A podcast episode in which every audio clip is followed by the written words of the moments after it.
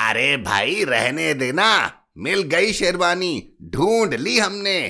तुमको तो आँखों के सामने बैल भी खड़ा हो तो नज़र नहीं आता।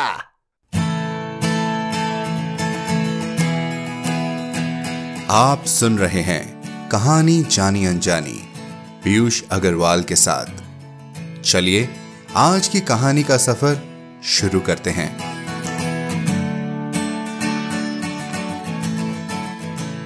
नमस्कार दोस्तों, आप सबको लोहरी, मकर संक्रांति और पोंगल की बहुत बहुत शुभकामनाएँ। आशा करते हैं आप सब अपने परिवार वालों के साथ हैं और ये त्योहार मना रहे होंगे, लेकिन घर के अंदर।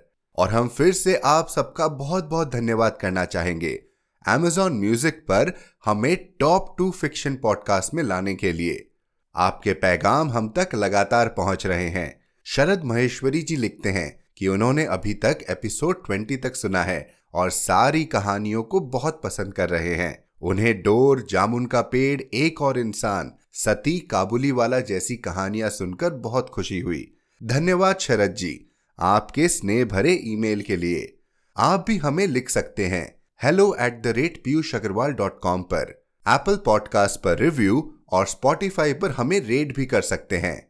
अब जब मौका नए साल के पहले त्योहार का और खुशी भरा है तो क्यों ना आपको एक गुदगुदाती कहानी सुनाएँ। हमें पता है कि पहली मुस्कुराहट तो आपको कहानी का नाम सुनकर ही आ जाएगी। तो हमारी आज की कहानी है, चचा छक्कन ने तस्वीर टांगी, जिसे लिखा है सैयद इम्तियाज़ अली ताज ने। सैयद इम्तियाज़ अली ताज उर्दू अदब के एक मशहूर नाटककार थे।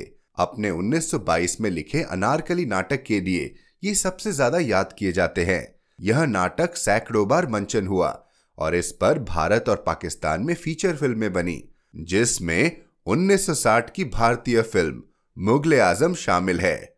सलीम। 1918 में इन्होंने एक मैगजीन भी पब्लिश किया, जिसे कह कशा के नाम से जाना जाता है। वो थिएटर की दुनिया में भी एक एक्टर और डायरेक्टर दोनों की तरह भाग लेते थे। इनके बारे में और जानकारी के लिए हमारी website Piyush Agarwal dot com पर जाएँ। तो बस, चलिए और अब मिलते हैं चचा छक्कन से और देखते हैं उनके कारनामे।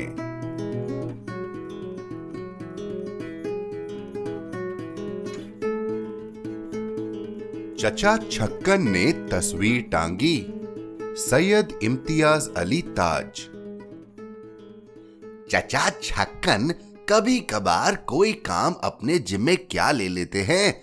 घर भर को तिगनी का नाच नचा देते हैं। आबे लौंडे, जाबे लौंडे, ये कीजो, अरे वो दीजो। घर बाज़ार एक हो जाता है। दूर क्यों जाओ? परसों की ही बात है। दुकान से तस्वीर का चौकटा लगकर आया। उस वक्त तो दीवान खाने में रख दी गई। कल शाम चची की नज़र उस पर पड़ी। बोली छुट्टन के अब्बा, तस्वीर कब से रखी हुई है? खैर से बच्चों का घर ठहरा, कहीं टूट फूट गई तो बैठे बिठाए रुपए, दो रुपए का धक्का लग जाएगा। कौन टांगेगा इसको? और कौन टांगेगा? मैं खुद टांगूँगा। कौन सी ऐसी दूध की नदी निकालनी है? रहने दो, मैं अभी सब कुछ खुद ही किए लेता हूँ।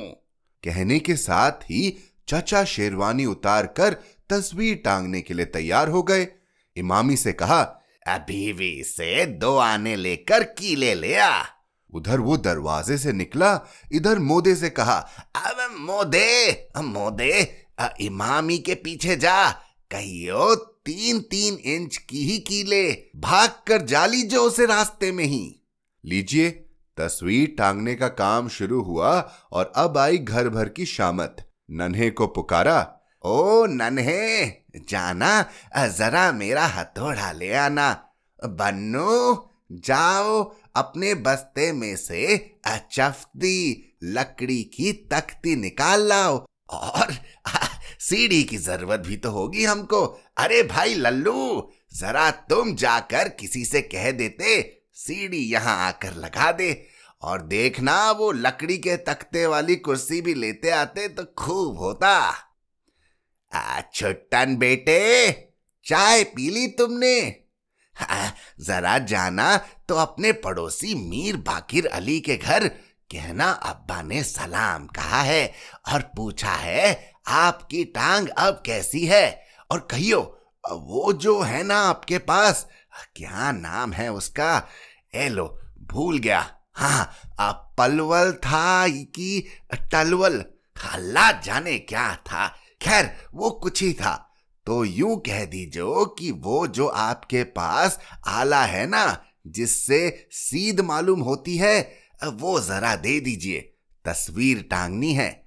जाइयो मेरे बेटे, पर देखना, सलाम ज़रूर करना और टांग का पूछना ना भूलना। हाँ अच्छा। अरे, ये तुम कहाँ चल दिए लल्लू? कहा ना? जरा यहीं ठहरे रहो। सीढ़ी पर रोशनी कौन दिखाएगा हमको? आ गया इमामी। ले आया कीले। मोदा मिल गया था। तीन तीन इंच ही की है ना। बस, बहुत ठीक है। ए लो, सूतली मंगवाने का तो ख्याल ही नहीं रहा। अब क्या करूँ? अरे जाना मेरे भाई, जल्दी से हवा की तरह जा और देखियो। बस गज सवा गज हो सूतली। न बहुत मोटी हो, न पतली। कह देना, तस्वीर टांगने को चाहिए। हाँ ले आया। ओ वीदो वीदो, कहा गया? वीदो मिया, इस वक्त सबको अपने अपने काम की सूझी है। यूँ नहीं कि आकर जरा हाथ बटाए। यहाँ आओ, तुम कुर्सी पर चढ़कर मुझे तस्वीर पकड़ाना। लीजिए साहब, खुदा खुदा करके तस्वीर टांगने का वक्त आया, मगर होनी का चक्कर, चचा उसे उठाकर जरा वज़न कर रहे थे कि हाथ से छूट गई। गिर कर शीशा चूर चूर हो गया। सब एक दूसरे का मुँह तकने लगे। चचा ने थोड़ा शर्मिंदा होकर किरचो का मुआयना शुरू किया कि तभी उंगली में शीशा चुप गया। खून बहने लगा। तस्वीर को भूल अपना रुमाल तलाश करने लगे। रुमाल कहाँ से मिले? रुमाल था शेरवानी की जेब में। शेरवानी उतार कर न जाने कहाँ रखी थी। अब जनाब घर भर ने तस्वीर टांगने का सामान तो ताक पर रखा और शेरवानी की ढूंढ मच गई। चचा मिया कमरे में नाचते फिर रहे हैं। कभी इससे टक्कर खाते हैं, कभी उससे। सारे घर में किसी को इतनी समझ नहीं कि मेरी शेरवानी ढूंढ निकाले। उम्र भर ऐसे निकम्मों से पालाना पड़ा था। और क्या झूठ कहता हूँ कुछ? छह छह आदमी हैं और एक शेरवानी नहीं ढूंढ सकते। जो अभी पाँच मिनट भी तो नहीं हुए मैंने उतार कर रखी है भाई। इतने में आप किसी जगह से बैठे बैठे उठते हैं और देखते हैं कि शेरवानी पर ही बैठे हुए थे। अब पुकार पुकार कर कह रहे हैं, अरे भाई, रहने देना। मिल गई शेरवानी। ढूंढ ली हमने। तुमको तो आँखों के सामने बैल भी खड़ा हो तो नज़र नहीं आता। आधे घंटे तक उंगली बंधती बंधाती रही। नया शीशा मंगवाकर चौकटे में जड़ा। और तमाम किस्से तय करने पर दो घंटे बाद फिर तस्वीर टांगने की समस्या सामने आई। औज़ार आए, सीढ़ी आई, चौकी आई, शम्मा लाई गई।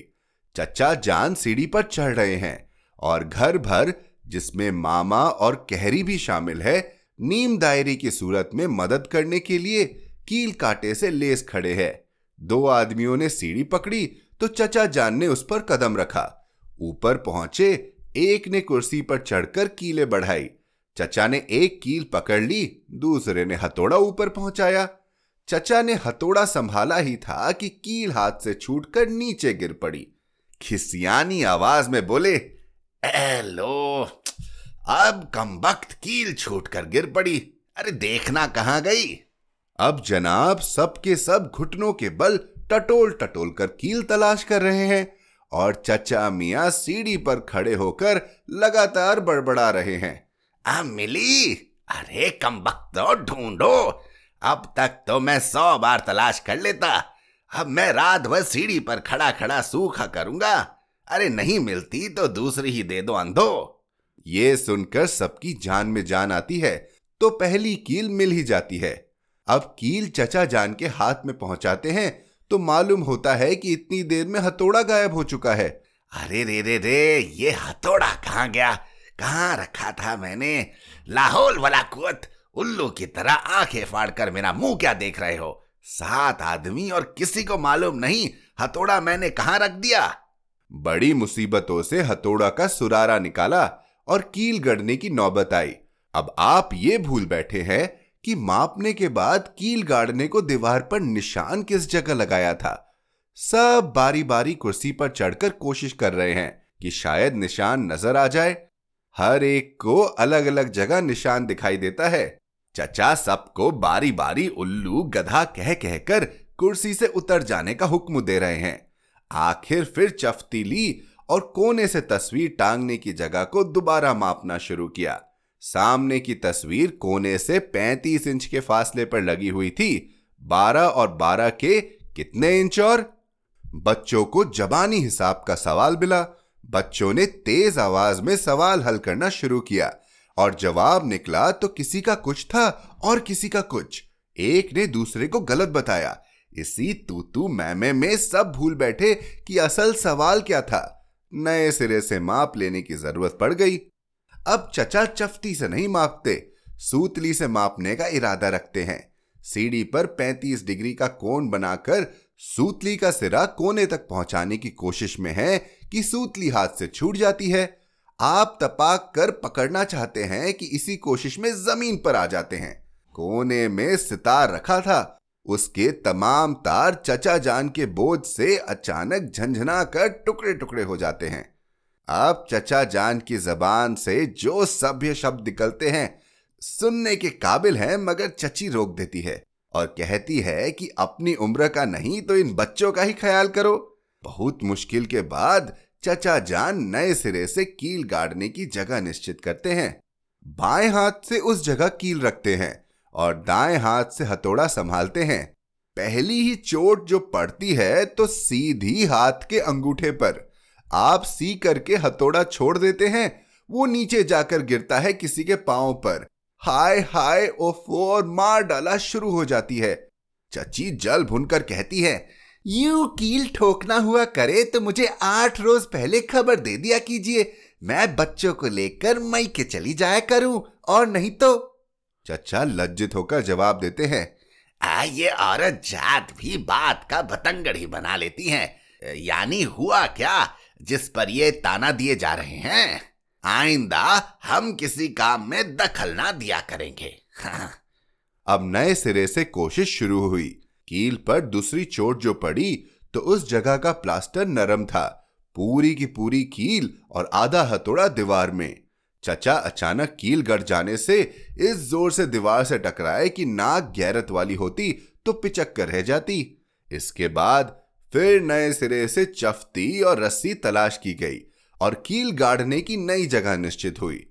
और कोई आधी रात का वक्त होगा जब खुदा खुदा करके तस्वीर टंगी। वो भी कैसी? टेढ़ी और इतनी झुकी हुई कि जैसे अब सर पर आई।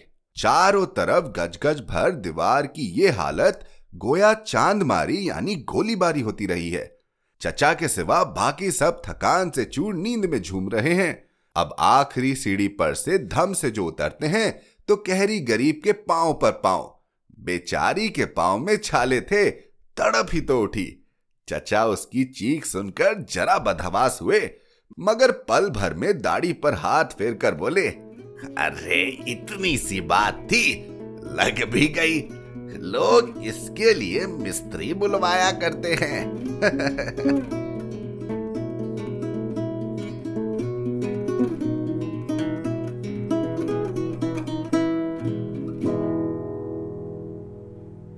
दोस्तों, कैसी लगी आपको आज की कहानी? चचा छक्कन की तस्वीर तो टंग गई, लेकिन क्या आपके पास उनके लिए कोई राय है? अगर है तो हमें hello at the rate Piyush Agarwal dot com पर लिख कर बताएँ। और हाँ अगर आप चाहते हैं कि हम ऐसी कहानियाँ लाते रहें तो भी ज़रूर लिखें। इसी के साथ बता दूँ, कहानी जानी अनजानी एक सेल्फ फंडेड पॉडकास्ट है, लेकिन आप अपने योगदान से हमें सपोर्ट कर सकते हैं। चाहे वो पाँच सौ रुपए हो या पचास डॉलर, आपके छोटे से छोटे योगदान से भी हमें आगे बढ़ते रहने की शक्ति मिलेगी। सभी सपोर्टर्स का नाम हमारे वेबसाइट पर डिस्प्ले किया जाएगा। सपोर्ट कैसे करना है इसकी जानकारी के लिए पीयूष अग्रवाल डॉट कॉम पर सपोर्ट द शो लिंक पर क्लिक करें। आप जिस भी ऐप पर यह पॉडकास्ट सुन रहे हैं, हमें सब्सक्राइब या फॉलो करना ना भूलें। हर शुक्रवार आप तक नई कहानियाँ लाने का श्रेय मैं अपनी टीम को देना चाहूँगा। आज के एपिसोड की प्रोड्यूसर हैं देवांशी बत्रा।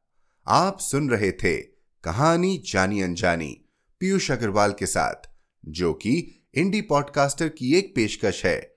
तो हम आपसे मिलते रहेंगे हर शुक्रवार। तब तक के लिए अपना ध्यान रखिए, स्वस्थ रहिए और मुस्कुराते रहिए।